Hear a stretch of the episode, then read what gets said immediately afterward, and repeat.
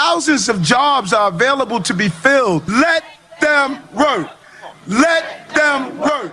에릭 아담스 시장은 31일 로맨해튼 썰곤 마샬 연방법원 앞에서 수십 명의 이민자들 그리고 뉴욕시 이민자 지지 단체 등과 함께 연방정부의 이민정책 문제를 공개적으로 비판하고 뉴욕시의 모든 부담을 떠안으라고 하는 바이든 행정부의 정책을 개선하라고 촉구했습니다.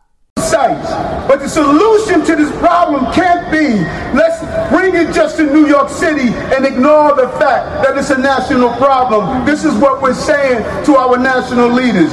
It is mandatory that this government on a national level respond to this fight. 시장은 뉴욕시는 뉴욕주를 대표하며 미국을 선도하는 도시이고 뉴욕시가 이민자 처리 문제 등으로 위기를 맞는다면 이는 곧 연방정부에도 큰 경제적 어려움을 부여하게 될 것이라고 목소리를 높였습니다. 이어 뉴욕시에 도착한 10만 명이 넘는 이민자들이 경제활동을 할 수 있도록 이민 비자 처리의 속도를 높이라고 촉구했습니다.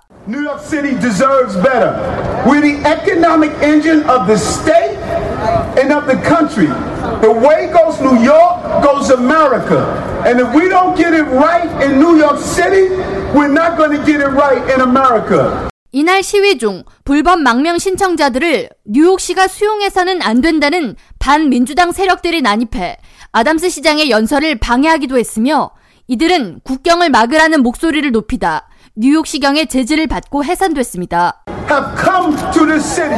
You're ruining the city on purpose. You're crashing the budget. 이날 집회에서 아담스 시장과 시 주요 공무원들은 아메리칸 드림은 성공한다. The American Dream Works라는 피켓을 들고 이민자를 일하게 하라고 구호를 외쳤습니다. 아담스 시장은 지난해부터 몰려온 10만 7천 명 이상의 이민자를 뉴욕시가 자체적으로 수용하려면 3년 동안 120억 달러의 비용이 소모되며 이와 같은 경제적 부담을 경감시키는 방책은 이들이 스스로 경제적 자립을 할 수 있도록 노동 허가서를 빨리 발급하는 길이라고 강조했습니다.